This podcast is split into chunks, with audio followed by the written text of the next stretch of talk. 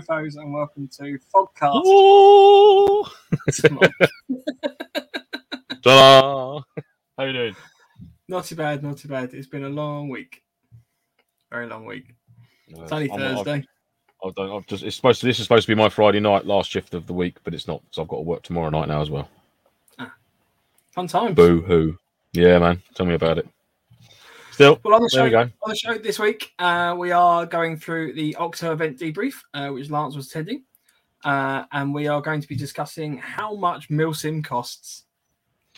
Milsim, Fortunes.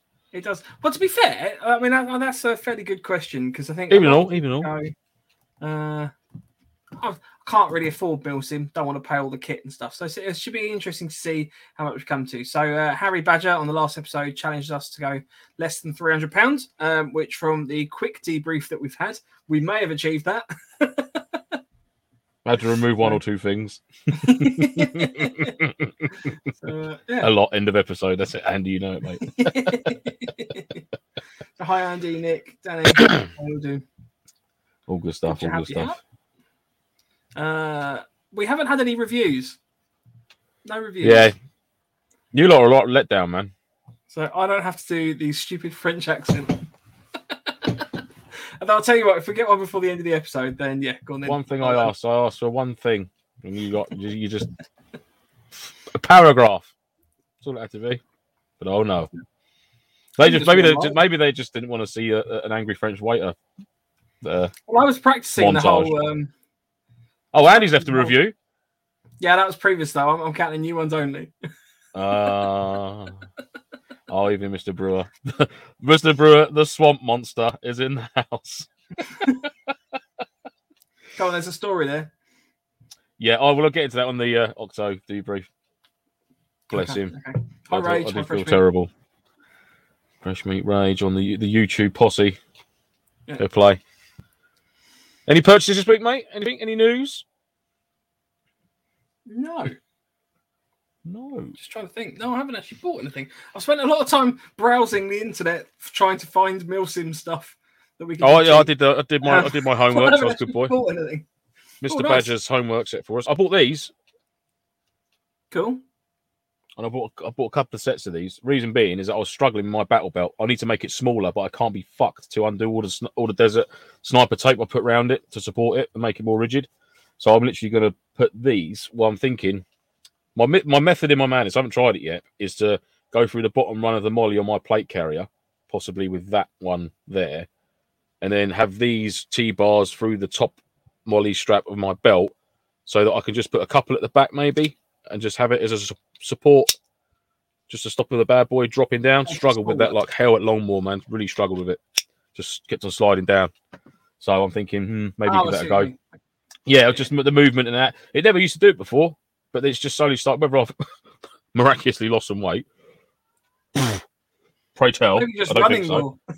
You know, just maybe running around with, uh, or or it's just too big and I need to make it smaller. But I can't, like I said, I can't be asked to undo all the all the, all the sniper tape on it. So I'm thinking of these just as add a, add a little bit of support at the back. Nice and quick release then, and they're British Army Osprey cummerbund T-bar. You usually get four down each side. You know what I mean? So nice and strong. So we'll give them a crack, see what happens. Yeah. So that was my little purchase for the week. Hi, Les. Terry, Sherwood, Nick. Oh, Nick's already said hello. Uh, James. Uh, uh, yeah. Fresh Meat said, I did that when I used to run all mine. Uh, I used a cams two at the back and two at the front. There we go. We're on same wavelength. All good stuff. or, or, or scams, as that spells. Yeah. Or scams.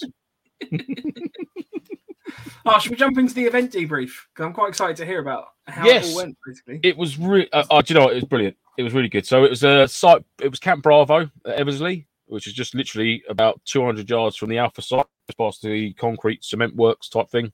Just hook a left after the green shipping containers, and it's just in there. Great little setup for the site.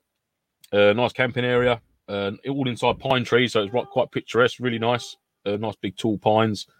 Um, great site facilities. Um, porta toilets, not a problem. You know, it's a toilet for a, using that for a day or so. It's no biggie. Doesn't have to be- doesn't have to be the Ritz, does it? Yeah, we had a Portaloo. It was fantastic, nice and clean. Everyone's uh, respectful, you know, sit down and clean your mess up after yourselves and all that business. There's no horridness to be found when you open the door. Just went, oh my good god! No Mona Lisa, no Mona Lisa painted on the wall. No, no, no. the- yeah, yeah.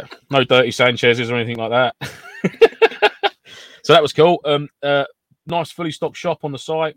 Um, a little cafe sort of thing, and I believe with this event you could uh, get a meal voucher. So I think the, I think the Friday night they had a spaghetti bolognese. Whoever bought a meal ticket, so it's a nice big spag bowl Friday night. And I think the Saturday night they had a chicken curry after the um stop for the eight hours. You know, so that was cool. Um, they had a full breakfast in the morning, English breakfast, all cooked up on the site. Uh, so yeah, site site. Um, that sounds like the best case. oh mate, it was brilliant. Yeah, all nicely illuminated at night time as well. Um, all good signage and everything for you. So no no worries of where stuff was. You know, safe zone was nicely demarcated. Um, and it's just a wicked looking site. They've, they've really gone out all, all out for obviously Halloween coming up. So there's loads of decorations. It was like zombie arms coming out the floor and stuff. You obviously didn't see King Kong's finger left on Sunday. No, mate, I didn't. Unless that was me before I drove home with my sore toe. but yeah, overall, so overall, first first looks at the site was brilliant. Uh, really cool. Um, so- we uh, got set up on the Friday evening, uh, barbecue, a few beers. Uh, game kicked off on the Saturday. Obviously, I was PMC with uh, Mr. Tim Brown and the Phoenix boys. Uh, myself and Mark Kettles from from our team, Mike. Um, only the two of us this time, which was cool. Um, I jumped into it. Uh, the actual site, the game zone itself was wicked. It's all like sort of pine forest, swampland, sort of marshlands as you go further into the field. Um, there's a huge plateau in the middle. So basically, you've got this big plateau with a lot of the site features on it. And then there's like a perimeter road which runs around. And then there's some small features dotted further down. So it, like it, steps off. So it's quite cool because you could look out across like, almost like a valley. Like you had loads of low lying bracken, big tall pine trees, a bit like Endor from Return of the Jedi, similar to my uh, setting behind me. Actually, to be fair, it's really cool. Um, great gameplay from the off. Um, nice build up, plenty of larping going on, and uh, obviously the characters that Octo pull out the bag for all these events. You know, there was a we had one guy like a Doctor Evil type guy come mooching down with his cat. Yeah, as you do as the as the Bond villain. It was br- brilliant. Yeah, I mean they always go all out for stuff like that, it's proper funny. Um, and we had good contacts with uh, with JTF, uh, Mr. Brewer's mob. Um, really put up a good fight. Um, so that was so, so the Saturday um, was a lot of no contacts to start with. Um, it built up sort of slowly. Uh, got a lot of the story coming out and uh, getting things into place and carrying out taskings that didn't require sort of like contacts to, to be had. If you follow me, It was sort of like cloak and dagger bits and bobs. And then as the day progressed on, then you started to get little contacts here and there, there, and then that sort of led into a big crescendo for the um, for the Sunday sort of thing. So Saturday out of the way, fantastic play, no complaints, no people being asses or anything like that. It was really good fun. Ended on a big high. My foot started to ache on the Saturday morning. Now I thought, now this is a little story. So I thought I used to get this problem with my big knuckle in my big toe, and used to I used to have to click it, and it was like, oh, that's better. And I thought it was that, and I thought it's just taking a bit longer to click than what it normally does. So I chucked my boots on, played the whole day. Started to get a bit worse in the Saturday evening. So I thought, right, couple of paracetamol, a couple of beers, bit of barbecue food, sit around the fire, get my head down, be all right for Sunday. No, no, no, no, no, no. So I woke up Sunday. Oh my god! Looked at, looked up online what it could be, and all systems were pointing at gout in the big toe. And mate, I have never felt pain like it. It was unbelievable. So I couldn't play the Sunday. I managed to get a lot of my kit packed up. Um, I did a little bit of um, sort of sniping, if you like, from just inside the game zone without having to walk too far. Um, and then I had to leave by sort of like half eleven. I couldn't, I couldn't even walk barely. I had to drive back down the M3, down the M25, really crying, just screaming out the window of my truck. People going past, just like, "Are you all right?" I'm like, "No, fucking no, It's hard as well when. mate." I've never known pain mean, I'm like it. assuming it was your right foot, was it? It was my right big toe, yeah. Yeah. So every time you accelerate, you're like, ah. Of course, it's the truck. So it's a 15 year old Mitsubishi Shogun Sport. So it's oh no. So I got back home, painkillers, uh, got doctor's appointment, uh, naproxen, anti-inflammatory, Dubris, six of them, and I'm 100 percent again now. So it's good as gold. So yeah, change your lifestyle, lose some weight, drink more water. That's what.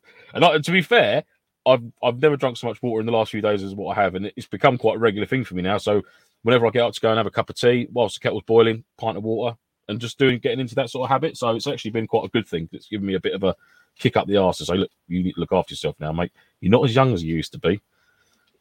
There's only so much just from M beer dye you can use before you genuinely are getting older.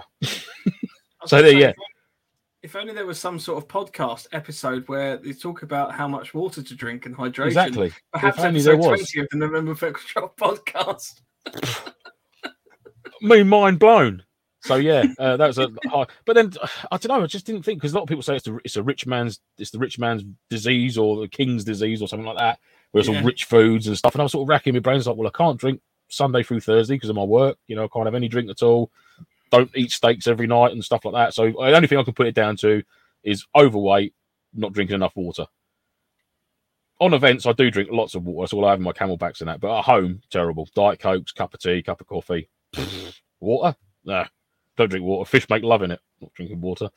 So yeah, lesson learned for me. Um, Rich says, "Did you have blood tests?" We're, we're going to turn this into a group medical now. Like, here we go. No, I didn't have blood tests. Um, from the, from what the doctor said and the photographs I showed him on the phone call that I had to upload, he said, "Yeah, mate, let's get out all day long." So yeah, this 100 percent now. I'm so happy I got my toe back. join the gout gang. Woo!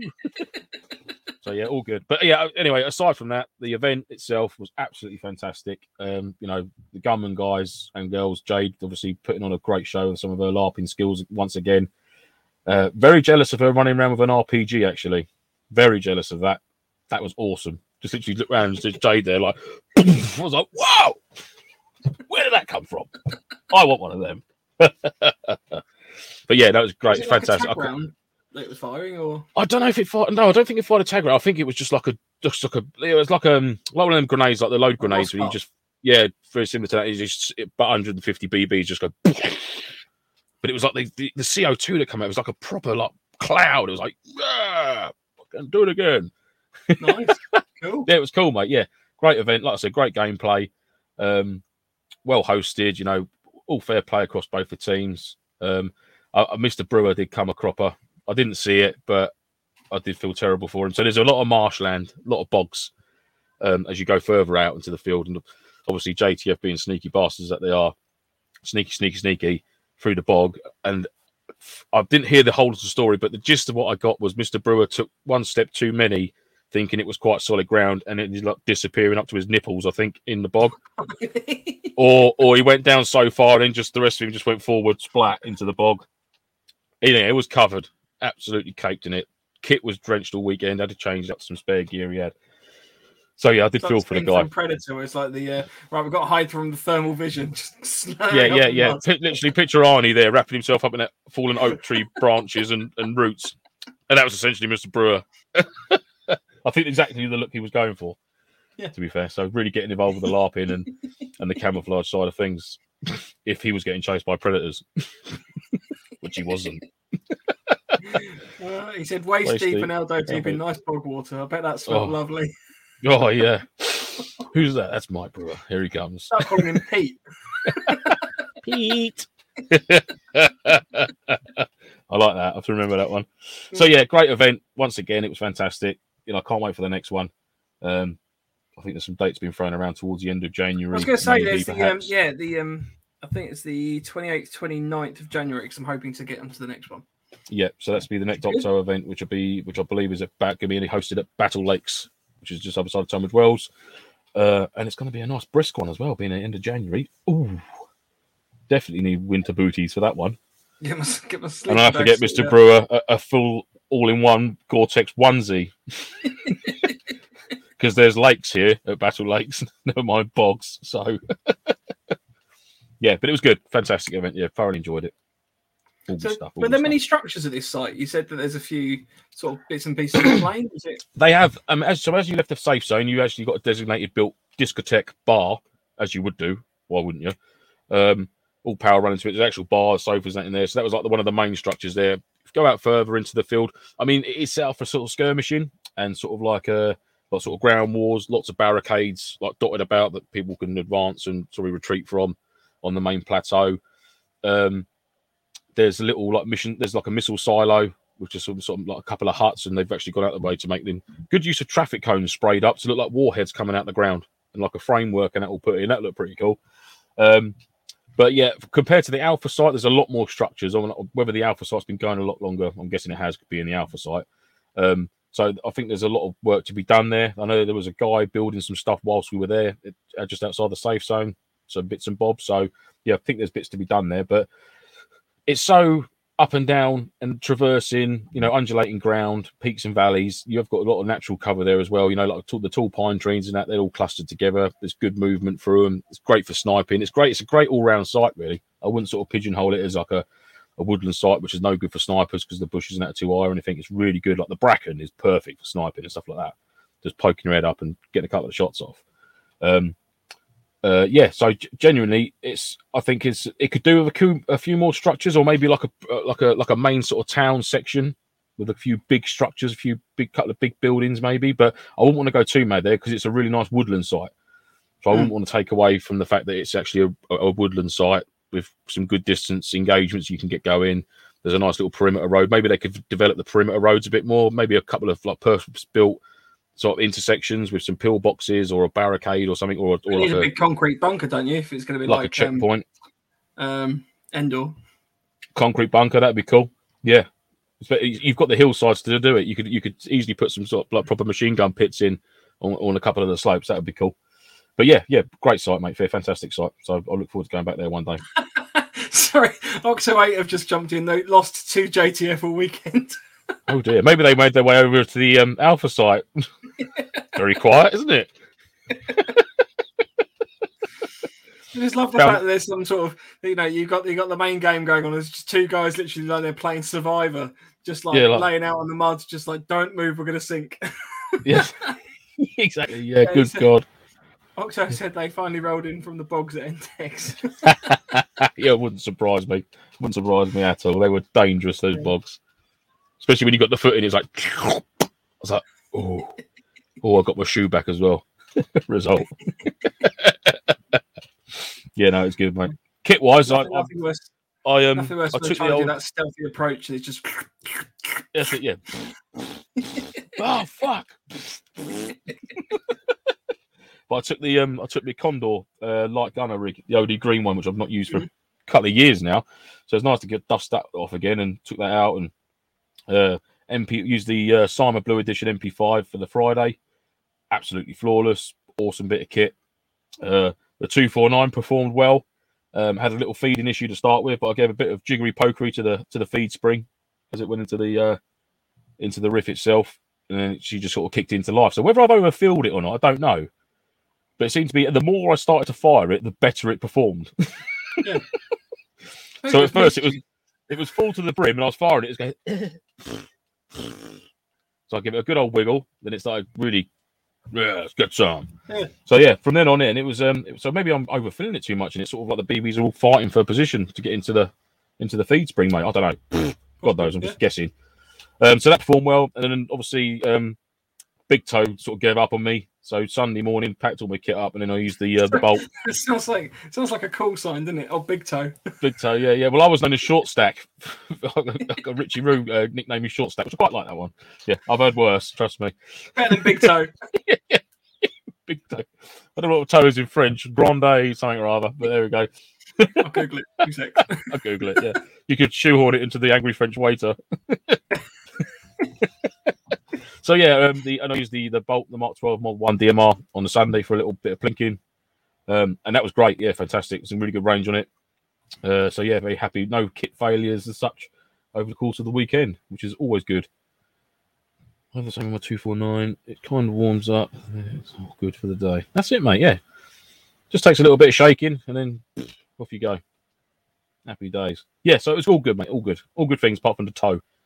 If I could have amputated my toe there and then, I would have done, but I couldn't. So I would have no, had no balance. Uh, Octo 8 have said, don't forget the DMZ. We'll post up pics on the Facebook page the next couple of weeks. Yes, absolutely. Yeah, yeah. Sure oh, yeah, them a DMs. follow and you can That was quite cool. Actually, one of the tasks I actually really enjoyed. Me and Mr. Kettles, we were tasked with training a couple of DMZ um, troopers with um, uh, checkpoint, uh, manning a checkpoint and things you've got to do and bits and bobs like that. And there was a, there was four JTF guys undercover being um, playing diplomats, had to come up and they're trying to blag their way through the barricades and the, and the checkpoint. Oh, fuck off. You know, it was all it was great. It's brilliant. Great. It's a really great fun. It was a really good engagement. So yeah, no, yeah, thoroughly enjoyed it. It was good. Nice. You know. Uh, Andy says you can change the spring uh, feed tube to a tube very easily, and it stops that issue. Ooh. Um, because it's the spring system gets a bit of dirt in there, and it knack- knackers it. Right, okay. And I'll the have to look into that. fire, the less dirt it makes it through as the dirt gets knocked off due to the movement. Oh, right. So Okay. it's literally that then. All right. Smashing. Good man. Well, Andy Bobby's like the guru of support weapons, isn't he? So Yeah. could have Um, told me is sooner. having- is anyone else having problems with Facebook? I know we've um, we've had a few people transition from Facebook to YouTube. It says it's still running on Facebook, um, and I've just checked. Uh, we don't. I don't seem to be having any problems. Um, but It if flashed anyone up could on me my- know. Yeah, I don't know. What connectivity issues with it, or is it not displaying? No, I've just been. I've just literally. Uh, Facebook feed is playing up, um, from Liz. So not sure what's going on. Um, All right, I'm going, it's showing on. It's weird watching me talking to me. It's very bizarre. So um, what, what we're on. what- we're on. We're still on. What um uh, Mike says okay here on FaceTube. So thanks, Mike. That's the most useless answer. you book. Thanks, Pete. Um what what sort of kit did you take camping wise? Uh, so Dutch Army. Um, and I, I think I made a bit of a boo boo with that one because I bought two, didn't I? But I only I only fab sealed one of them, and I think I took the one I didn't fab seal.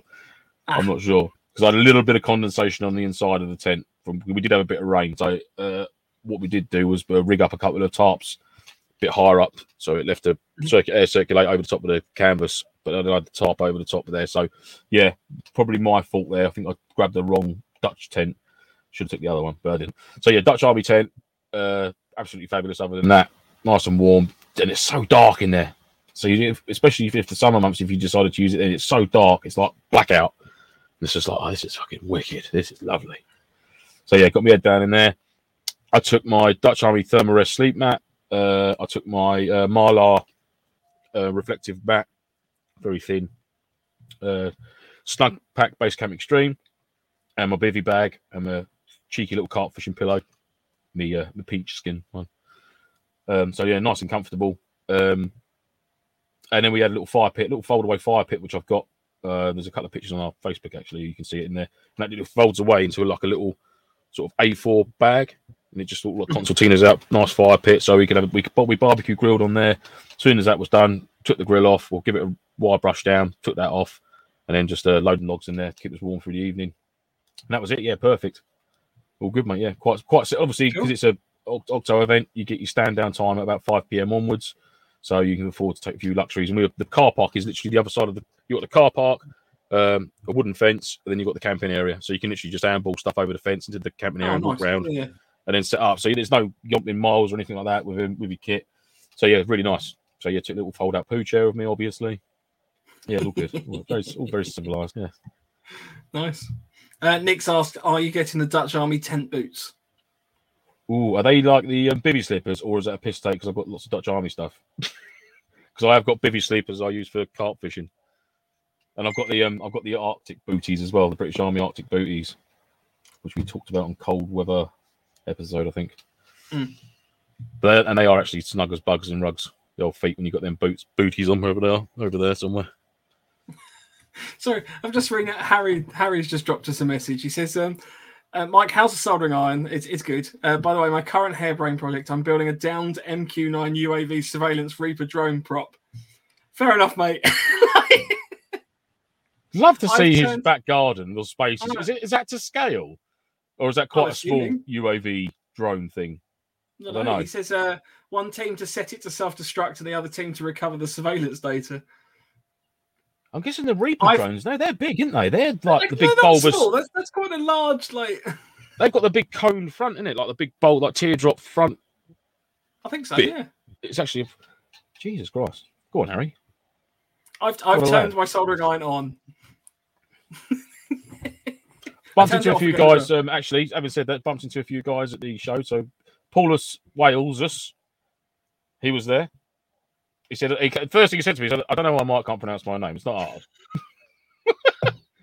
I said, Well, I know that, Phil. Yeah.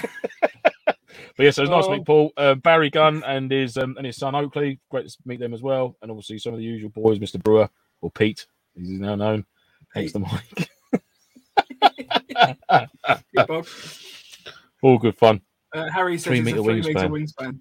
Bloody hell. weird. Fair That'd be wicked though. Well, yeah, yeah, it goes without saying, doesn't it? Really, yeah. What a prop. Awesome. So that's yeah. I think that's me covered now. I've done 25 minutes of my nonsense. Well, you um just quickly because there was one of the things in the show doc that you said uh, about bags. You prefer a separate backpack. Oh yes, so I did. I did go against my mantra of not having a mollied backpack onto my uh onto my plate carrier, and I I actually mollied my OD Green Viper 30 liter, 25 liter pack onto mine purely to hold my CamelBak because I've got no sort of standard OD Green Viper CamelBak pouch, if you like. I've only got the, that bag, so I chucked that on there purely for the uh, CamelBak to go in, and then you'll sort of end up oh chuck a spare one of them in there, there, one of there, and there. And lucky enough, obviously, Mr. Kettles was with me as well. So it's like, oh, mate, can you just pass me that out of there? Can you pass me that out of there? And I just think it just sort of sealed it for me to say that's why it's a massive ball ache. If you if you haven't got someone with you to have to take all that fucking rig off to get so the simplest of things out of your pack, do you know what I mean? Yeah, yeah. And then have to put it all back on again. So that's why I like the free running backpack. Um, and like I said, the only reason it was on there is purely because I was running a uh, hydration straw up to me uh, to me front. But um, other than that, yeah, it was cool. But it is a ball ache if you've got other stuff in there. So don't do it. Don't put other things in there. Anti Bob sent us a pretty wicked video. Um, if I could just find it quickly of the bag that's like velcroed on. Oh, has that arrived? I, I, I don't know if oh, it's it- arrived. I've not. I've not seen that. I just I saw in the um in the chat. Um, it's the AMAP three assault pack, um, which I believe you basically just it attaches to the back. Um, Oh, yes, you the yes, video yes. it's got It's good. Um, I'm back. Sorry, I, I was trying to find the link, and I was there's a little video that he sent us, but unfortunately, it's got loads of guns in the video, and I can't then put it on here because of YouTube's rules. and stuff Oh, like that. yes, of course. Um, oh, no, it's left Israel this morning. Oh, good stuff. Yeah, nice. Cool. That's why I use webbing in a canteen. Fuck you, fresh meat. That's just for you, Wayne. Canteen, Just for especially when you. you're busy doing a recon. Motherfuckers, honestly. We're getting ganged up on here. Come on, lads. Back me up.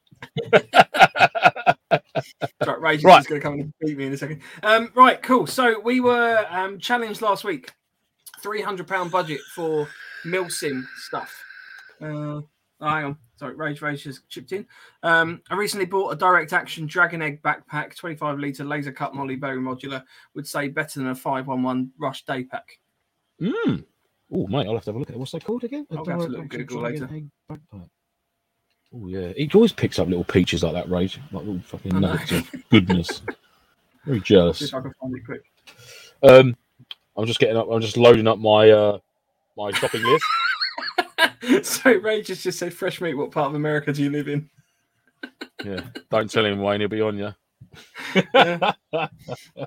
So yeah, so we were we were challenged last week um, to do a three hundred pound uh, Milsim kit. So we excluded anything that would be your kind of basic stuff that you would expect to have. So airsoft rifle, um, ammunition, all all of that sort of gubbins. Your actual your sort, your, sort, your, your, your battle gear, you, your, your skirmish Yeah. day event sort of kit, you'd have a, a webbing set or a plate carrier or whatever it would be, and and all your bells and whistles that would go along with that. That's sort of like null and void.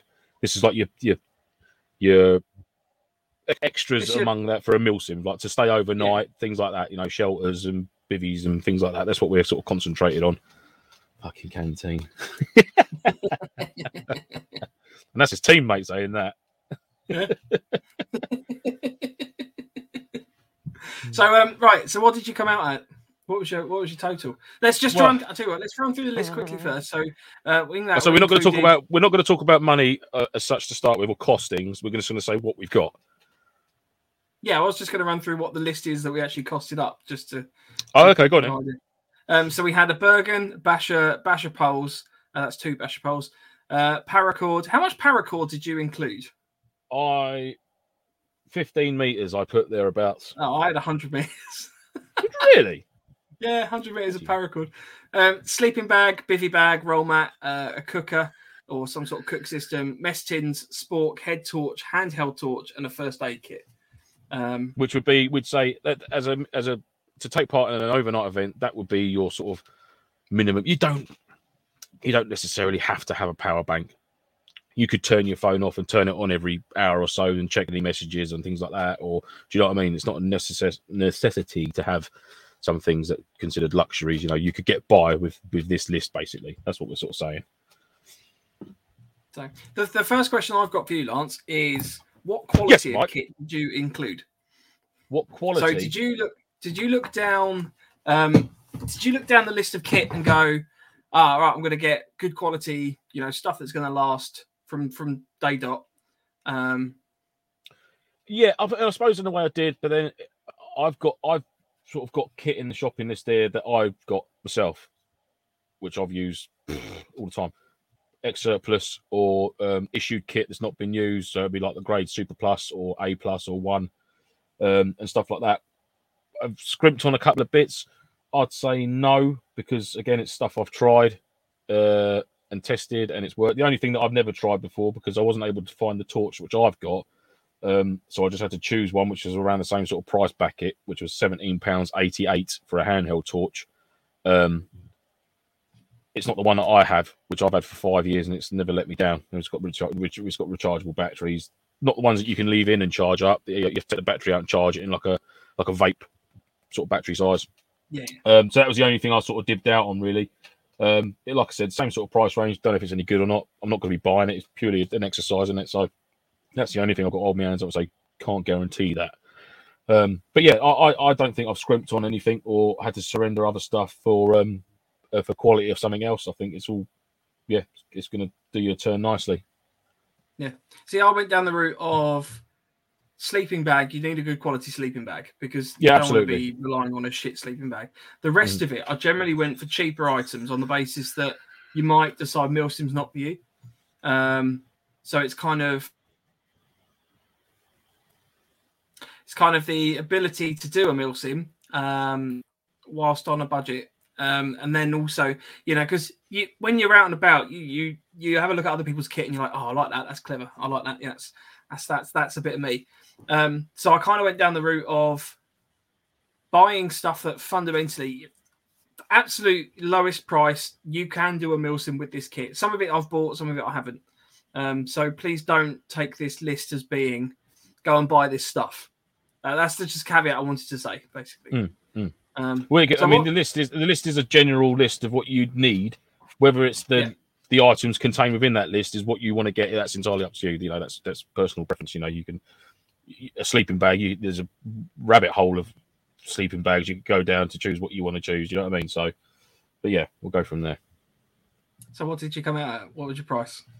So in total, I did remove a couple of items because I was a bit naughty. I, I I chose them after I'd sent you the list of what we had to work. Yeah, he gave to. me a list, and then we were I had just a Gore-Tex jacket and a softie he in there "Oh, as well. so I came out at a grand total. Now, this is the other question I had. So was it? It was. I know it was three hundred quid. Uh, Mr. Badger challenged us to. Now, was that three hundred quid including postage, or was that three hundred pounds worth of material of, of items? Mine includes postage as well. Right. Okay. So let's say including postage. Right. So okay. So I came out at a grand total, including postage, of two hundred and seventy-four pounds thirty-one pence. So that was two hundred and fifty-two pounds eighty-four worth of kit, and twenty-one pound forty-seven's worth of um, postage from a very well-known auction site. Yes. Yes. Yes. Yes. Rhymes with Shmeebay.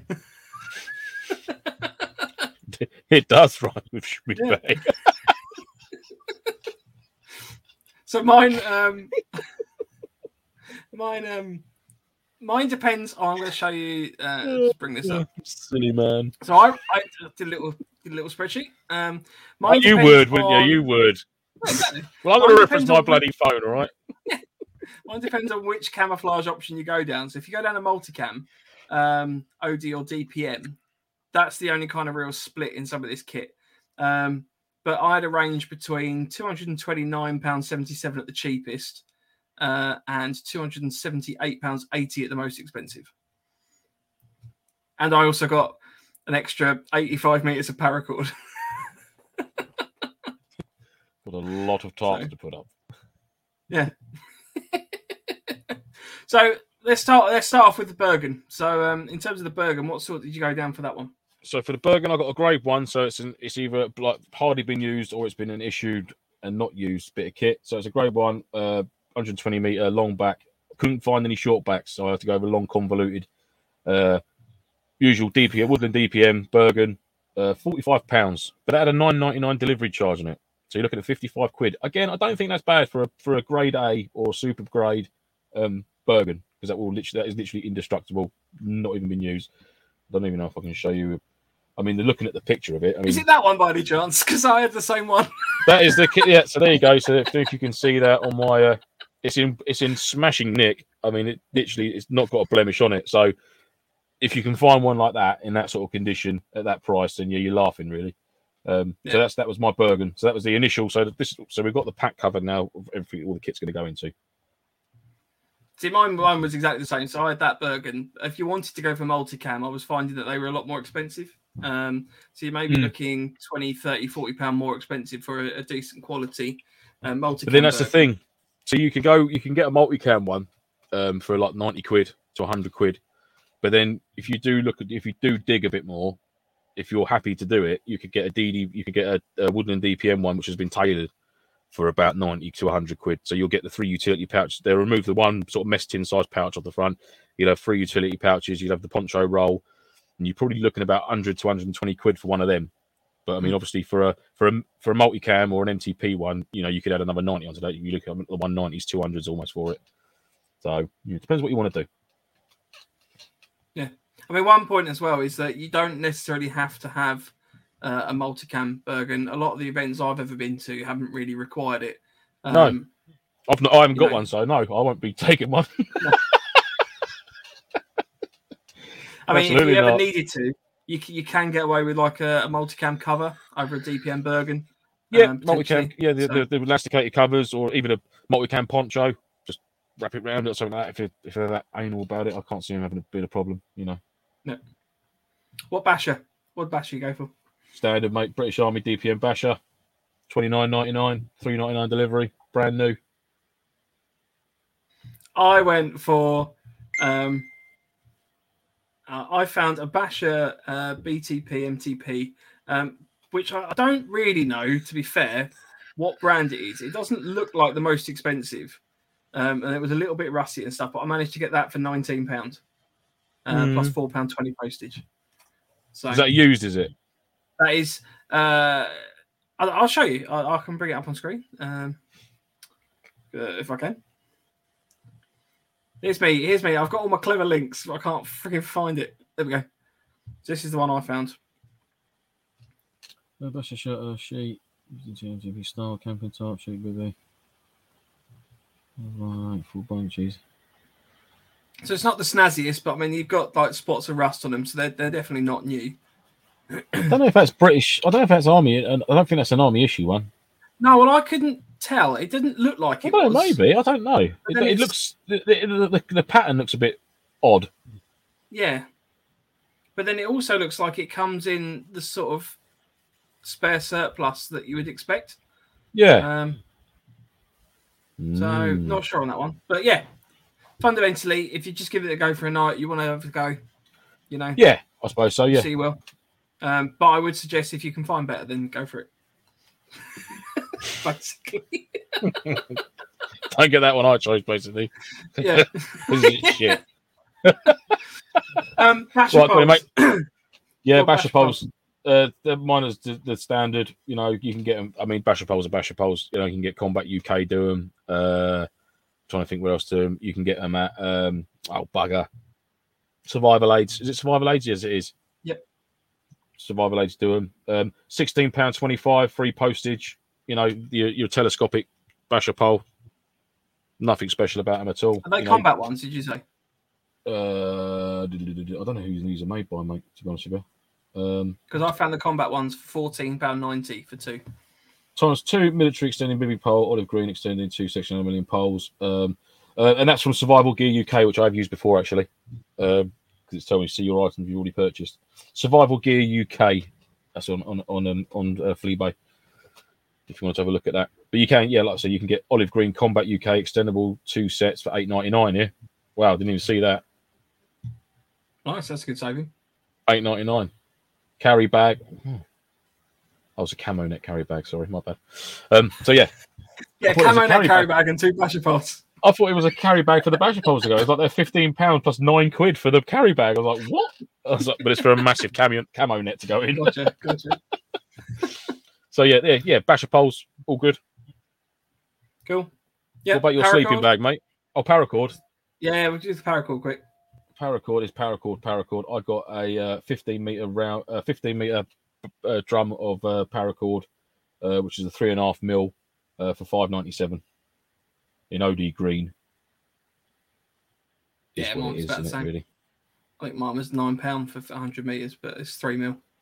That's good though, considering I spent nearly six quid for fifteen meters. You spent nine pounds. Mm. Yeah, but it's it's a cheaper paracord. I mean, I, I do find with some of the paracords when you cut them, some fray a lot quicker than others. yeah. Um, you got you definitely got to melt the ends. As soon as you cut paracord, always have Yeah. your lighter on you to melt the ends, even if you're not going to use it if it's still on the roll, because eventually it will go. You know. Yeah. So yeah, but I've I've had some ends in that you know fray within the, the split second between I have. cutting and then melting it. Like I've had some as well. Halfway down the line, you get a little kink in it. You'll get a bit of the white inner thread come out. It's just like, oh fuck's sake, looks shit. Yeah. There we go. So sleeping bag, uh, yeah, I think I went for a Snugpak along a basis of that's probably the most important thing on our list. Um, Comfort I went wise, I'd say yeah. Pack Navigator. Um, so the other thing as well, just Ooh. just got to say, is I went for a new sleeping bag because I figured if there was anything you were going to get up and close and personal with, it was going to be a sleeping bag. And whilst second-hand sleeping bags can be all right, they can also not be all right. Yeah, could have been all sorts of goings on in there, couldn't they? Yeah, so um, I went with this one. So this was the Snugpak Navigator Square. Um, I went for a square just because it's slightly more comfortable. Uh, three season sleeping bag. Apparently goes down to minus two. Nice. Um, and it was only thirty four pound ninety five. Really? Oh, bloody hell! Yeah, I went with the I went with the one I've got, uh, which is the Snugpak uh, Sleeper Extreme sleeping bag, olive green, um, forty six pound fifty. Again, flea bay, um, and that will go down to uh, comfort comfort zone of minus seven and extremes down to minus twelve. So you can use it as a summer bag. I'm guessing just leave it unzipped or whatnot. Um, Yeah. yeah. But uh, like I said, I've got it, so I can say it's a great bit of kit. And if you get the um, if you get the jungle bag, the jungle blanket as well, the jungle bag, um, to just chuck inside that as an extra bit of padding more than anything. Um, it's super duper nice and comfortable. So yeah, and that's one I used. That's one I used back in March for the Octo one down at Fulcum, I believe, and it was down to minus six overnight. And I was just in a basha, exposed either ends, lovely and toasty. So yeah, highly recommend the old Snugpak. Sleeper Extreme. That's the one I've got. That's what I use. Yeah. forty six pounds. that was that was interesting because that was that was the only item on the list. I genuinely went right. It's got to be a Snugpak. I, like, I already knew in my head. Yeah. it's got to be something that Well, I, that's what I, I was exactly the same as that. Yeah, because I thought, right, that's it. I was going to put the same one that I've got in there because I can sort of Mm. guarantee, pretty much guarantee that one happily too. I was So- quite surprised at the price though. I found. I mean, I know it's on eBay, um, but thirty-five pound for a, a fairly decent sleeping bag. Minus two is the comfort rating on that one. Uh, minus Yeah. seven, I think, is the extreme low It'll go down to. So, Yeah, yeah, yeah, Yeah. yeah. Not bad. You know, th- th- that'll do you for a majority of the year over over in the UK. I'm guessing. Mm. Um, it's bloody cold today. Oh, the old air loft's a bit brisk. nice, yeah. Gee whizzer. Uh, Andy said he went with the minus twenty-one. Summer sleeping is fun. Cool, I bet. Fucking talk about dehydrating. Doesn't have to. Doesn't have Get to like out get out of of the sleeping bag in the morning. They just like roll him out like a tube of toothpaste. That's it. Yeah. Uh, see, James C says, "Did you not think of suggesting surplus army issue sleeping bags?" So, I did. I went on uh, Prepper's shop um, to have a look at their their sort of stock, and I was finding interestingly that some of their surplus sleeping bags are actually more expensive than a brand new Snugpak one.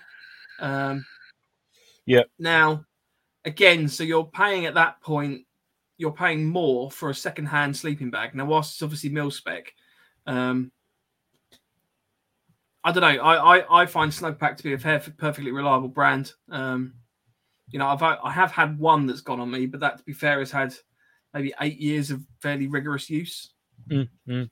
Um, I mean, I've never had. A, I've never had. A, I mean, I've had a well, couple so of um. I've had a couple of ex-army bags, and they've never failed me. Quite comfortable. I've had the medium weight, the British Army medium weight, and I've had the British Army Arctic bag, which I've still got. Um, nothing wrong with them at all. The only thing that sort of scared me away from Snugpak was the price of them. And it weren't until obviously I saw that one for because I was talking to my brother-in-law who's ex-army, and he said, "Yeah, the Snugpak makes a wicked bag. We we all we all use them." Blah blah blah. He said the, price tag's quite hefty. He said, but it's perfect bit of kit. And I looked at it, I thought, well, fucking Christ, there's one here for like fifty quid. I said, you know, take the plunge. Had a go of it. He said, I've never looked back since. You know, it's a great bit of kit. Um, but there's absolutely nothing wrong with a surplus bag. I've, I've used one for years. I still, you know, I still use them for camping, like fa- family camp. Mrs. uses the Arctic bag for camping. I've got the medium weight one for the summer for camping and that. So there's absolutely nothing wrong with it. You can get a cheap um, British Army X issue one or even a Dutch Army issue one. They're perfect. Nothing wrong with them. Mm. Just try and just try and steer away from the grade twos and things like that. Try and get the grade one or or the super grade super grade plus plus that's been like issued, just been stored. You know what I mean? So you might have that musty smell about it, but it's been issued kit that's not been used and stuff like that. So yeah, it's always uh, yeah, keep an eye out for stuff. It's, you get some good deals out there. Yeah. Issue I mean, one thing, one thing I did want to point out as well is that shopping online, you're going to pay a premium for that anyway. You know, there is there is no harm in just nip, literally nipping down to your local surplus shop and having a chat with them. Um, Definitely, yeah, because they can always get your stuff in. Mm. Um, so, sorry, Harry's just said uh, rigorous use in a sleeping bag. Too much information. I just mean I use it a lot. For fuck's sake. We know how to judge, mate. All right, what you do. um, Nick says Snugpak will compress and pack better than an issue Arctic bag.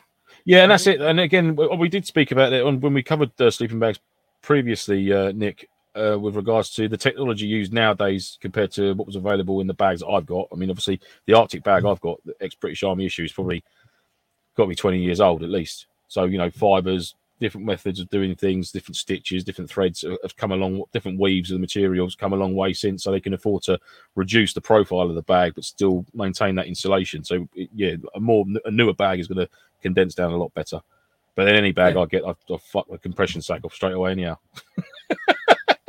so a brand new bag all comes compressed like that. It's like, right, get rid of that, hang that up. there we go.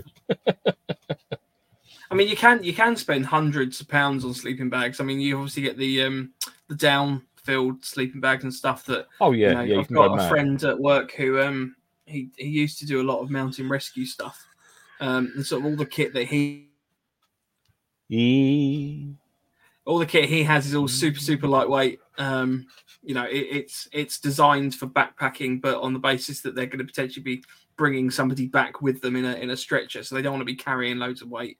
Exactly. Um, yeah, yeah. So you, you can spend loads on a sleeping bag, but ultimately, you know, if you're just bedding down overnight in a forest um, or somewhere like that, you know, you, I mean, don't like you say, yeah, it- It depends how far you want to go it. If you're going to use it for extreme backpacking and going to really extreme environments, then yeah, you do want to invest in one that's a couple of hundred, three hundred quid, maybe more. I don't know. Um, but if it's a for airsoft for the weekend in November, and you know, if, if worst comes to the worst, you know, you've you've got your car there. You know, you, I know you don't want to do that. I mean, we always try and steer people away from doing it. But at the end of the day, you've got to look after number one. If you're too cold and you can't cope with it being that cold, then you there's no good just fucking sitting there shivering all night. You know, get out of there. But at the same time, you know, pack accordingly. I'm mindset. sleep in my car. Mindset. That's what it's all about. it's all about the mindset. It is. You know it. I'll tell you what. There was um, there's a new. Uh, what was it? I think it's the Marines or Commandos. Commandos. And there's a new advert for the uh, British Commandos. Um, that's like new equipment, uh, new tactics or something like that, but same mindset. And I was like, ah, podcast. Mindset. I mean, to clarify, I'm not in any way comparing us to the Commandos. Like it was just just purely the mindset thing. It just made me laugh, made me chuckle. We're, oh, we're, we're not we're not doing that now, no. What? Comparing ourselves to the command. I thought, oh, no, no, okay, sorry. we're, we're no point of comparing ourselves to the Commandos. No, just clarify, no. No, absolutely not. Yeah, Couch Commandos. angry- yeah, couch commandos, maybe. Angry person start commenting on our YouTube videos. We're not there. Um, uh, Harry says down versus synthetic pros and cons, e.g., getting damp versus warmth uh, versus pack down size. Harry, I'm going to direct you to our previous podcast episode where we actually went through um, sleeping systems. Uh, while Yes. Lance watches a video. No, it wasn't actually. It was a Sky News flash. I thought I'd turn the sound off my phone. Do apologise for my my my my boo boo.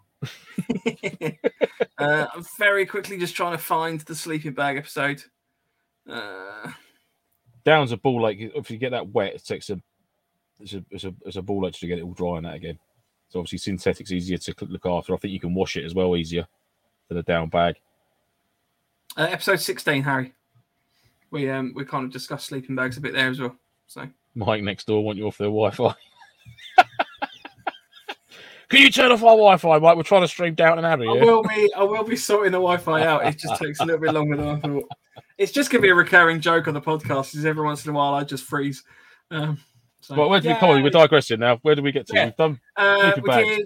did bivy bags next. What do you get on the bivy bag? So I got the MTP Gore-Tex Bivy Bag British Army issue surplus grade one, issued but not used, thirty four ninety five with a three pound fifty delivery charge. Do you know what I Oh, mean? See, that's quite good. I went So it's uh, thirty nine quid all in, pretty much. Yeah, mine was a uh, British Army Gore-Tex bivy bag, uh, green OD, uh, grade Mm. one, uh, but mine was thirty-seven pounds. Okay, yeah, no, it's not bad. It's, mine's obviously is that free delivery as well. Yeah, yeah, free delivery. Oh yeah, so you're better on the price than me. But I've got the MT. It doesn't matter. At the end of the day, it's, it's the OD green, DPM, MT, whatever. Yeah. It's as long as it's a Gore-Tex waterproof cover for your DOS bag, then happy days. So yeah, So Nick says he thought Mike was playing red light, green light. oh, how to keep the podcast relevant. exactamondo. About roll mat, what you got on the roll mat? So the roll mat, yeah, I went for the one I used to have, always used the Highlander uh, Z mat, Mhm. available from the Highlands and other places. Fair enough. so oh, yeah, Highland Z mat, uh, DPM Forest Camo, uh, got SAS after that for some reason. Uh, nineteen ninety nine with a three ninety nine delivery charge. So there we go. That's the, So that uh, one, that's the one that does it. Yeah, it sort of folds up. so it's the, um, up. Yeah, so the folding. Yeah, that's it's like pretty much that. it. Yeah, Yeah, it's like that. But the Woodland DPM. Yeah, there we go. That's the kitty there. cool. And I found How it like, nine- 1999 with four quid delivery. Cool. So yeah, so there we go. That's on- better there. Is that Amazon? Yeah, four pound delivery on Amazon though. Oh, So I um I I went for just whatever roll mat I could find that was cheap. wow. Um, so I went I- for a I didn't see because I've never used-. I've never used one like that. I did see them, but Yeah. even the British Army issue ones that are similar to that, I've never used one of them, so I couldn't say um, Yeah. if it was any good or not. I um I used to use one of these. Um, found it to be you know it was okay. Um, the only thing with these sorts of roll mats is they do generally June.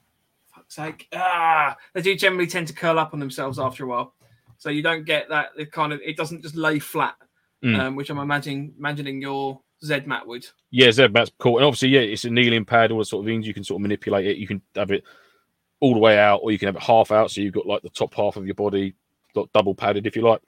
Uh, like Andy said there, do you guys put the mat inside the bivy? Yeah, absolutely, mate. So inside your bivy bag, um, it'll be I put my mylar blanket, um, I put my self-inflating mat, and then a DOS bag over the top, and it all stays within the bivy bag, so you're not rolling off it in the night and blah blah blah. I mean, if you're in a Dutch Army tent, you can sort of get away with not putting it in there because you, you've only got sort of that much sort of space either side of you, so you're not going to roll too far. But yeah, ideally, mate, it's a good habit to get into. Keep it all inside that bivy bag, especially if you're sleeping under a basha on the forest floor. Your bivy bag can get gipping in mud and leaves, you know, litter and fucking wet and stuff like that. But keeping all your other kit inside it nice and dry. So yeah, yeah, get into that habit, mate. All cocoon yourself inside the bivy bag with all your bits and bobs. James C says the army issue ones are a bitch, although I'm looking to get a German army folding sleeping mat. Yeah, got one of them, mate. The German Army one's really good, really nice. And also, if you're going to go with the German Army sleeping mat, the folding one, James, uh, suggest getting the um, the German Arfen, uh, infantry, German Army infantry um, ground sheet, the half ground sheet, indestructible, great bit of kit. Yeah, highly recommend one of them. They're all good. Good old German infantry. the old German infantry. Yeah, have you never heard of them? No, very very special. um, so here's here's a bit of deviation I'm anticipating. Is what did you go for on a cooker? Ah, uh Hang on, I've forgotten. Because I imagine you've gone with a uh, little um, hex burner. Yeah, do you know what? Absolutely right, mate. So I went with the uh, with the British Army issue, the Dragon Fuel, um, BCB. I found this right. This is a abs- I thought this personally was an absolute steal, and I was actually tempted to, to buy it genuinely for myself, but I've already got what's on this picture. Eleven ninety nine, free three day postage, so no postage charge. So you get the BCB burner, two mess tins, and a load of fuel gels as well for eleven ninety nine. So again, that goes back to my um, thing of if I lo- if I use all my fuel gel tablets up, you know, I can use uh, any solid fuel. I could use some coal. I could use um, uh, cotton wool, swiped in a bit of Vaseline. Great fire starter that is. Chuck that in there. Get a load of sticks on the top. Don't raise your eyebrows with Vaseline. Just stuff it, all right. But yeah, you can, you, and then that that's not then redundant. You know, you can still use that little frame for heating your mess tins up. Blah blah blah. Just using different fuels, and that's why I sort of steered away from a gas burner, purely for that. Very, you know, for that very reason. Yeah. See, I went with gas on the principle of. I know we sort of discussed this loosely on the last episode. Um, I I used gas when I sort of started, and for me, it was like the simplest system that I could just, you know, you, you get on the ground, you, you got your gas thing, you just turn it on, and it's fairly quick and instant, and you don't have to like faff about with it. Um, so I had the Vango compact ca- camping gas stove uh, for sixteen pound. To be fair, um, they are great. Don't get me wrong, but they are good. To be fair as well, I also included in that um, a gas can as well. So I had a gas can in there for three quid. Um, but the thing that got me on that, actually, did I include that? No, blimey, I didn't. Sorry, I've made a mistake on here. I didn't realise it was four pound postage. So you're paying more for postage than you are for the actual thing. Yeah, when you when it comes to gas cans, you're either better better off to get them straight from Millets, or if you're going to get it, buy a bulk order.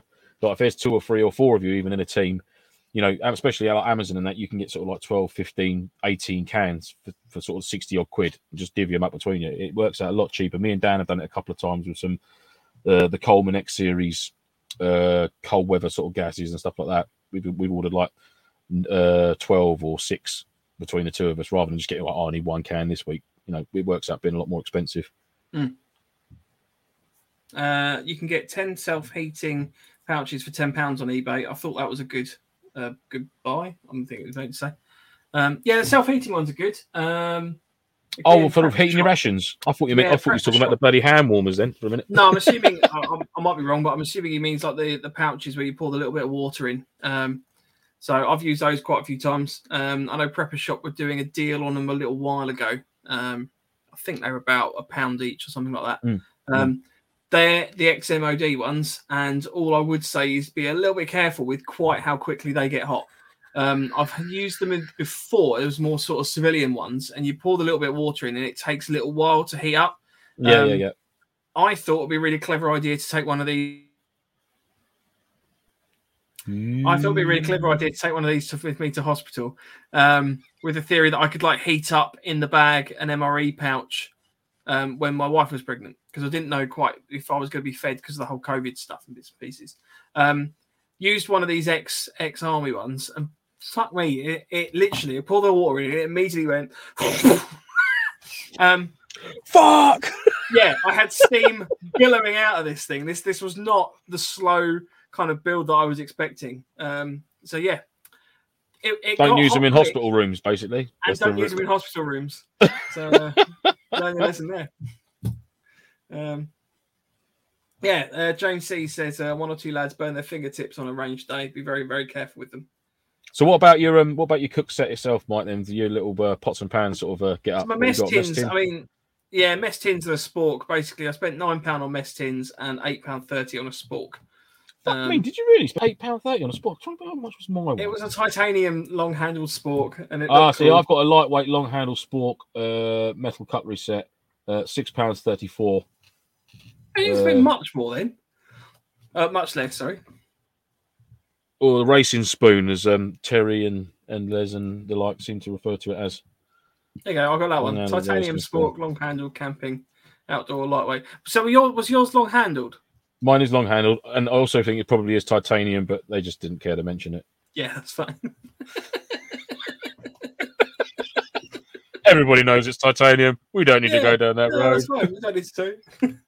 uh, head torch. What what head torch did you go for?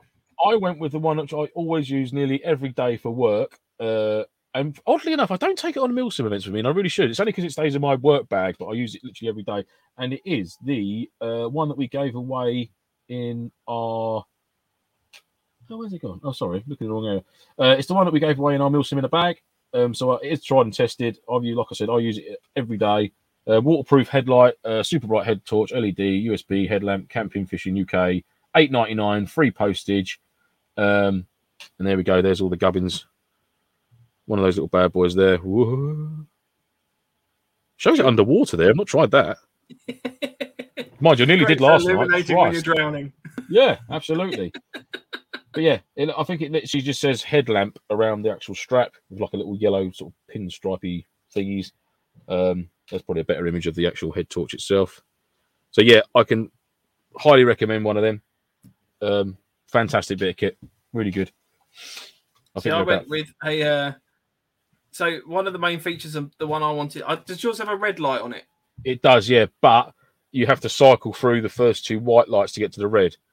Whereas I've got another head torch which is red aspect first, and then you can just hold it down and it turns back off. So you've not got to go through the white, bright, dim, flash, red. Yeah. You know, See, I but it's went- not I a went biggie. I went for this one, uh, which Ooh. was just it had a red function on it. To be fair, I don't know if this is any good. Uh, I don't know if it's red first. You did. You didn't go for it for that reason. You went for it because it's called a tactical predator. No, I went for it because I was like, I need a red red head torch, basically. Um, Tactical predator. but yeah, so this was twelve ninety nine. It comes in two colours. I can't vouch for it though. I've never used it, so That's Puce or as well. periwinkle blue.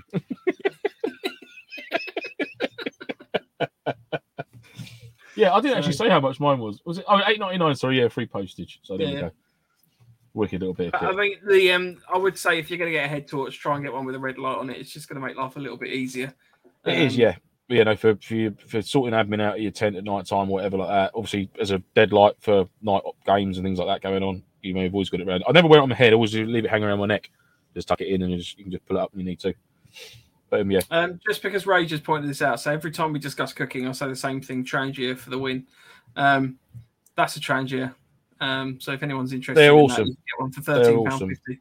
Yeah. So Don't know if I'd use one on the Milsim purely because you have to carry like a bottle of like methylated spirits and you know the risks that come with it. You know, but certainly for like like for, for rage, we use like the, the wild camping, bushcrafting, and stuff like that. Out for a little bit of backpacking and just stopping off without the risk of like tag rounds or Mark fives coming in on top of you all day long. It's a great, really nice vintagey bit of um, outdoorsmanship with a, with a little Trangia stove. Yeah, all good fun. Really nice, cool bit of kit. I do like them. uh, Mike says red, red flashing white, bright white, and red uh, flashing white. Mike. Oh, okay. So that's that's what. Uh, red, red flashing white, bright white, and flashing white. Mike. no, the, What is that? Some, torch- some, some, oh, weird code that you two have got going. I've got to go and assassinate the president after this now. Mike, Mike, red, red flashing white. no, so Right, it's that right, one. right, that, that um that little head torch there. Um, I wasn't sure if that was like a new call sign that Mr. Brewer's giving you. Imagine the name tape across your ring. So, Um, yeah, red, red, flashing white, bright white, white, flash white, Mike. Come in, over. James C, I'm just to ignore you. James C said Mike's head torch is a knockoff of an expensive American branded one. So there we go. Oh, and Dale Who said says that? James that C. Mike's head torch is a knockoff. Oh, look, James is going straight for the jugular there. He don't give a fuck. No, You've that's been told, fine. I don't Mike. care. You, have been schooled. That's fine. I, I, I wasn't going for expensive kit on this one. I was going for functional and, and cheap. Dodgy, dodgy Um, knockoff, Mike. Bought it- what about a torch? Um, I like that one like combat tactical. Doesn't have to be glam. Just has all the main needs and bright as hell. So there you go. Yeah, as Um, long as you can see when it's dark with it, that's the main thing there. Covered in it, Yeah. really. Uh, Rage has also just come back. They do a safety bottle for the meths, which lets you fill it up while lit, Lance. Ooh, oh yeah, link me, baby. I've got the orange one, orange fuel flask vessel sort of type thing, mate, for mine. But I've not seen the uh the one that you can fill up whilst it's there. That's cool. Is that not some little valve that goes in? Oh, that's all exciting. now. I mean, you having a little Trangia conversation. I love it. I know well good. I love them. It's good fun. Oh, blimey. It's the Right, fact you can light it with a fire steel as well. You can just put some meth in there and go, and it's like, yeah. You don't know it's lit till you put your finger in it though, because you can't see the flame very well. But Yeah. there we go. No, they are cool. I, I, I have used one. Um, I don't own one myself, but yeah, I just I'm a I'm a fan of gas, basically. So, uh, hand torch. What hand Sorry? torch you got? Uh, yeah, I had to bug out on this one because um, I couldn't find the hand torch that I've got, um, which is a Led Lenser ex police issue torch, um, which I didn't really get. I got given as a gift, so I didn't really know where it's come from or or how much it was. But I do have another one, which was around the price of this one I've got here, which I've had for a long time. which is basically I don't know if there's any truth in this or not. It's a rechargeable. It's a hundred thousand lumen. Uh, it's the most powerful LED flashlight torch in the UK for seventeen pounds eighty eight. Wow. I think that's bollocks myself, but if it that- looks really similar case, to one I've got. Yeah. If that's the case, I've got one that's 990,000 lumens. Oh my god! wow. So yeah, again, these aren't Olights, these aren't Surefires or anything like that at all. But I have had one which is not far off that price range for five years now, rechargeable. It's Yeah. been absolutely fine. But you know, could be luck of the draw. I, I've also had ones that are absolute howlers that sort of turn on when they think they should, and then don't work when they should be working. Do you know what I mean? So, yeah, you got to be very careful. If you can go with like a a sort of branding, or at least one that's got a proper guarantee with it. You know, it's UK based, then you know do so with your electronics. No, you know, no point taking risks on it really, especially if you're relying on it for like night games and bits and bobs like that. You know, but like I said, you know, Led Lenser, Surefire, Olight. See, I was Yeah. looking at those originally as well. they're all good. Um, especially the ones where you can get like the little trigger unit that you can screw onto the back as well. So if you want to use it as like a weapon mounted one, Mm, um, mm, but obviously they are a lot more expensive. Um, the one I went for was literally just I've, I've had a few torches like this in the past. Um, they still work now. I think one of them, to be fair, the battery corroded in it, um, so I had to throw it away. But you know, for for twelve pounds forty eight, you're not talking a vast sum of money here. Um, Hmm. But what did make me laugh was the nine hundred ninety thousand lumens because I just don't believe it. Like, It's incredible. and it's how funny is a lot of these torches in this price bracket have all got the same pictures showing Yeah. lighting up the back of someone's house or shining down a forest pathway. It's like, God, he must have been there for days taking these photographs. you go, that that one you can use to illuminate entire buildings. Look at that. And, and, it, and it, you can also buy an aftermarket tripod to, Yeah, uh, to, go. to leave it there. Wonderful. So Good stuff. Yeah, James C makes a good point. Uh, I just head to Wilko and pick up one of their cheap ones. That's the thing. Fundamentally, a torch is a torch. You know, it doesn't have to be super. You know, at the end of the day, yeah, I've, I've seen this at um, sort of NAE and sort of similar festivals. Is people people shining their freaking searchlights up in the air.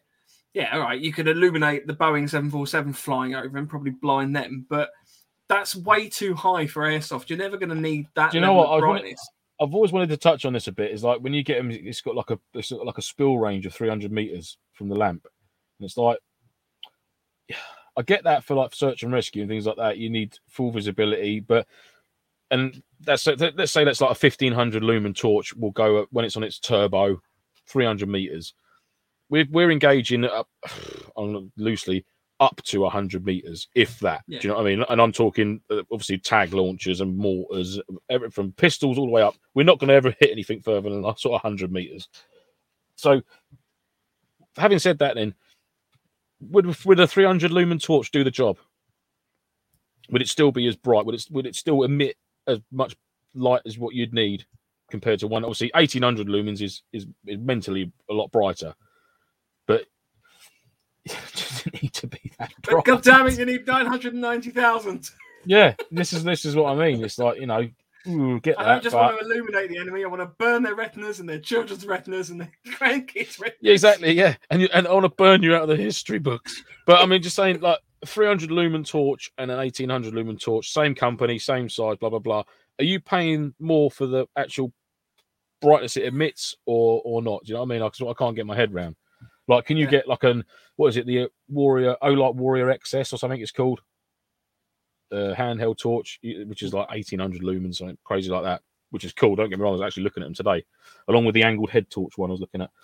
Um, can you get like um a lower power uh, version of that? Would that be then less pro- less less in cost? You know I mean, I don't know. I don't know how it works with torches and like you are you paying for the brightness or is it regardless of brightness? This is how much the torch is. You know, Well, I mean, presumably, the brighter the torch, the longer the throw it's got. yeah, exactly. So I mean, I mean, that like you're not diminishing by getting a 300 lumen one. You're not diminishing on the quality or the of the or the brand of the torch. You just you you don't need it to be as powerful as as that. Do you know what I mean? So, Mm. yeah, something to think about, I suppose. Jason Sladen's come in and said, "I think it's about dazzling the enemy." I mean, by all means, literally for, Dazzle for the away. cost of those torches, you could you could have those set up as freaking searchlights on. Like I mean, I'm sure I'm sure Johnny 600's got one which is a, a good ninety thousand lumens for for reaching that 600 yards.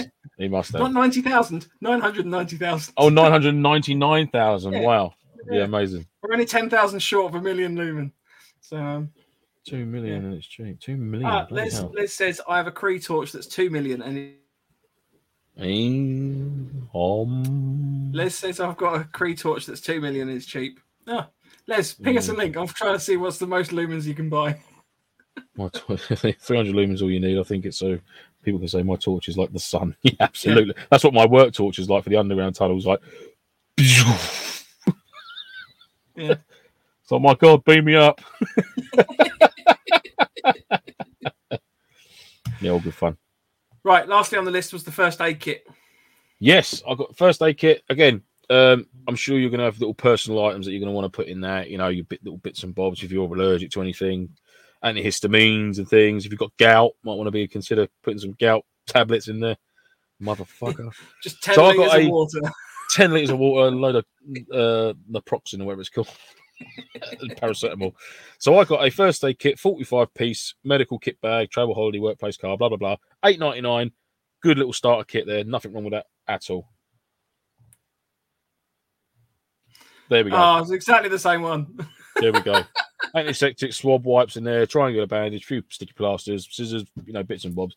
And you can add bits to that you need. Paracetamol, ibuprofen, adds a few bits to it.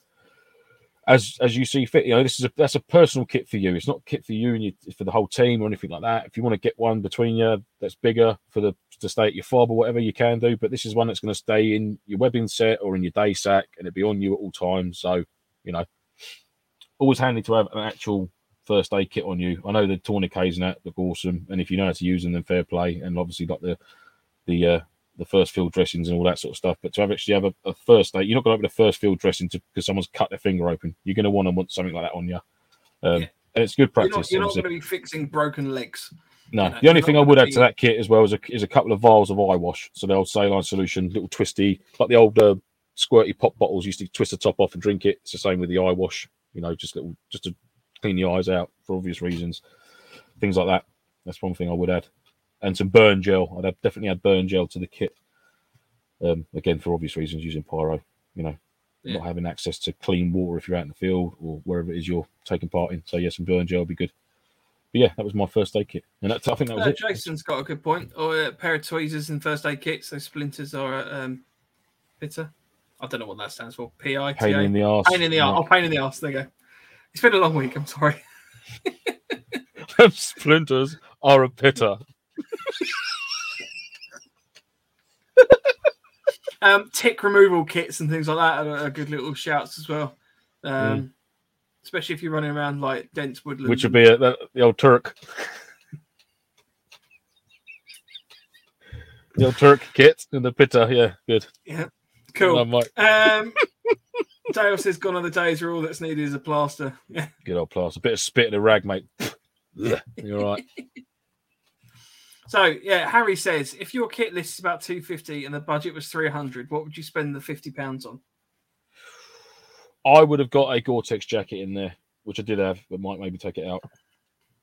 It's only because that wasn't on the list that you sent me. because I because I didn't tell him about it.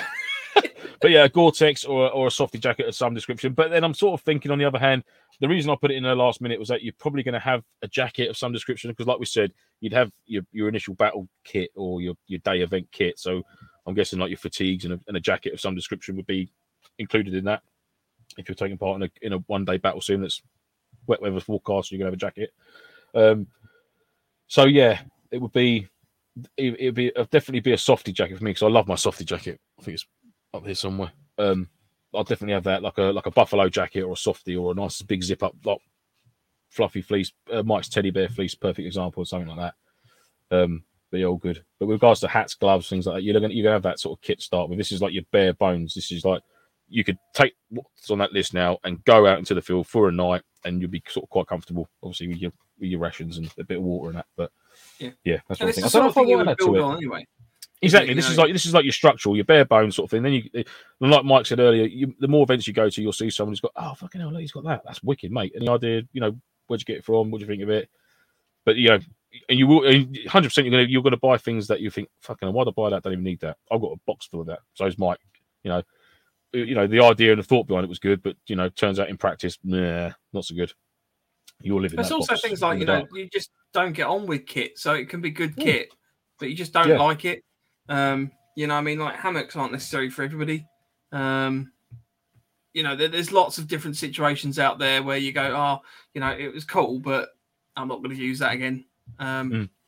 So it's good to just sort of people that have the kit because ultimately they're going to give you the best review on it. Um, That's it, exactly. Yeah, yeah. Genuine reviews, especially especially if someone's got it on them at an event. You say, "Oh, mate, how you getting on with that sleeping bag? How you getting on with that shelter setup? Do you know what I mean? This, that, and you know, your cook set, Jetboil, blah blah blah. You know, all them sorts of bits. You know, ask people who, who in airsoft doesn't like talking about the gear they've got. You know, that's a great conversation starter, especially if you've gone to your Jack Jones to an event. You say, oh, "Excuse me, mate, do you mind if I ask you about?" This, I was struck up a conversation with a guy when we went to the Longmoor one because he had the, the Mitsubishi Pajero in front of me. I was asking about his roof rack. I was like, "Excuse me, me." mate." So yeah, start a little conversation. Nothing to do with airsoft, but there we go. You know what I mean? You know where I was going with it. Yeah. I'd go. With, I'd go with the waterproof layer as well. Um, Yeah. There's there's nothing worse than being wet. Like cold, to be fair, you can like you can get sort of cheap layers and stuff. I mean, obviously the softy jackets are good. Um, you know, hard shells, soft shells, anything like that. Um, you can also add extra layers, but ultimately, once you're wet, you're wet. So if you can obviously try and keep dry, it's just it's just going to make your event a bit better. So Absolutely. failing that, ammo and kit has just been ammo. Lots of that. Handfuls of it. So All good. Cool. Uh, Rage has chipped in on the um, first aid kit. So, saline solution, triangular bandage. If you know how to use one, different size dressings, hypothermia blanket is the bare minimum if you're spending prolonged time outdoors. Absolutely, So- mate. Yep. Good shout. So- Mike says waders. yeah. Yeah. Pete Pete says waiters.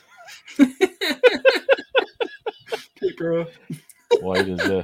Chest high ones as well. They'll have to be full on. J.R. Yeah. Hartley's.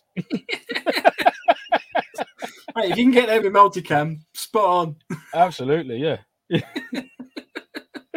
You'll have um, you'll have Mike there on the uh, the JTF team, or whatever like that, and you'll have some new people that haven't really been to an Oxo event before rock up, and they'll sort of like walk up to Mike, Mike's just there like full tactical kit, and they're just waders from like the, the chest Yeah. down. Like, But, but like the, almost the novelty ones, like the, big- the big ring around the top that you'd throw like custard into or something like that in a game show, just like like like Ross Abbott. oh. Uh, Dale also said um, something for a first aid kit that should be essential is an actual tourniquet. Playing in the dark, there's always going to be the possibility of a clumsy tumble over a tree and impaling. Hmm. Whether it's common or not, last thing you want is that to happen or no one else to stop the bleeding. See, the only thing I would say with a tourniquet is that if you don't do it right, Um, yeah, obviously, my first thing would be make sure you come. I know. I mean, I've got one. I've never had to. I've seen how they're used, and I've watched a fair few videos of how you'd use it, and I've made it ready so you can put it on one-handed with the way it's velcroed and stuff like that. Mm. I'd still be shitting my pants if I had to use it on someone. Do you know what I mean? Touch wood, I'd never have to do that ever in my life. yeah, Um, but yeah, I think a lot of people obviously have got them because they're part of the kit. You know, it's a part of the look. You know, it's the aesthetics of your loadout. You know, but um, yeah, I mean, personally, I, I, I'd probably steer clear of a tourniquet unless it was, you know, I, I'd severed an artery or something like that. But a, a, a heavy first field dressing, you know, tear that open and get that packed on there or something like that, or you know, quick clot. I don't know how you'd use that, but that's obviously something else you can think of. You, just mud and just yeah, but if you're going down the road of tourniquets and that, you know, yeah, it's a Yeah. that's a big ask, is it? That's a that's a serious. If you're having to whip one of them out, that's a proper injury that needs to be dealt with like as soon as possible by a professional. Do you know what I mean? yeah. See, that's Yeah. the sort of thing I would anticipate the site first aid kit's going in. Uh, yeah. So I'll just read him rages there. Just he's the- ignoring me, just gonna read the read the Rage is chat. no Rage is the man, isn't he? Because he knows he's he's this is his Yeah, background. Rage says no, don't take a tourniquet. It's not taught even in ILS or ALS, immediate life support and advanced life support. Most doctors aren't taught to use them. Exactly. There you. I go. didn't know that. Yeah, there you go. Cheers. Uh, They're so dangerous if Thanks not used correctly. You can lose limbs and your life. Yeah, this is what I mean. Exactly that. I mean, it's all good for the look on the on the loadout, but I, I, I certainly wouldn't feel comfortable having to use one. God, I'd be terrified of using one for real. Andy you know. said the same thing. Interestingly, unless trained never use TQs, it can kill people if not done correctly. So, Yeah, there we go. um, Andy's also told, also with first aid kits, make sure things are still in date, and if you get uh, super wet, make sure it's still good. So, that's yeah, so that's well. where we come. in. Stuff sacks, you know, putting your kit in stuff sacks always Big good. little dry your, bag. Your, your little dry canoe bags. You know, that's a, definitely a, a- an advocate for that, and we might. Yeah, we love a dry bag. Uh, Terry says sea locks if you're going that way. That's another one as well. Sorry, I can hear you. What do you say? nothing. No, just laughing at dry bag. Okay, no, that's fine. Cool. Well, that's that for this episode. So, what was your what was your overall price? So my overall price uh, was hang on. Oh bloody hell! Oh here we go. Sorry, excuse my professionalism. Was a grand total of two hundred and seventy four pounds thirty one, and that's with twenty one pound forty seven delivery. So the the items in my list were two hundred and fifty two pound eighty four, with a twenty one pound forty seven delivery on top of that. So grand total of two seven four thirty one for my lot. Cool. There you go. But you, mate. Uh, mine was two hundred and forty-five pounds sixty-eight. That's assuming you're going down sort of the DPM route of things. Yeah, yeah, yeah, yeah. Mine's got a bit of a mixed bag. My the bivy bag is MTP. Um, I think that was the only thing MTP actually on there. But I've got a nine hundred ninety thousand. Worth it, yeah. You paid, you know, you're getting your you're getting your lumens in. That's what we like to see. Get your daily amount of lumens. exactly. Cool beans, cool beans. Cool. Right. Um, well, I've been checking the reviews. We haven't had any more in. Um, so Oh. I don't have all the stupid French accents. So that is a plus. Um, so I did find out that Ortail or, or O T E I L is French for feet. Grande feet. oh. No, what's toe, man? Oh, Toe. it might been, I can't remember what I looked up now. Might be toe. Oh, okay. Um, so yeah, uh, we're not going to be doing an episode next week. We are taking a bit of a break, um, just to sort of kind of reconfigure and get ourselves sorted out. So we will be back the week after, uh, which will be a Wednesday, and it will be Wednesday the third of November. So feel free to join us then. Um, in the meantime, if anybody wants to buy any patches, we've still got a few patches left, so feel free to you know have a chat. We can sort Get in those out. touch. Um, and you can get in touch with us via our email at nofochat at hotmail.com. Instagram is November underscore foxtrot underscore nofo. Facebook is at November foxtrot nofo. And YouTube is www.youtube.com forward slash C forward slash November foxtrot. In the meantime, Lance, anything else? No, all good, mate. Just uh, yeah, just to reiterate, obviously we haven't got many patches left, so if you do want any, uh, chuck an order into Mike or email the show. Uh, make sure you put your address where you need to where you need them sent to, because we've had a few people we've had to refund because we've asked them for their addresses and they've got not got back to us, so we've had to just refund the money because we don't know where to send them. So please make sure you clearly state what patches you want and where you live. or where you want them sent. I don't. I don't care where you live, but where you want them sent. Yeah. and um, if anybody wants to, feel free to drop us a review on Facebook as well. Um, Yeah, Next Facebook, week, YouTube. Lance might try reading it out in an angry French later. I might, I might do, that again, I might not. yeah, I haven't decided yet. Who knows? We'll wait and see. So, it won't be next week, it'll be the week after. Uh, yeah, the week after. Yeah, completely forgot what I said three minutes ago. So we're going well. Right. Good stuff. cool. Say goodbye, Lance. Goodbye, Lance. See you later. Thank you.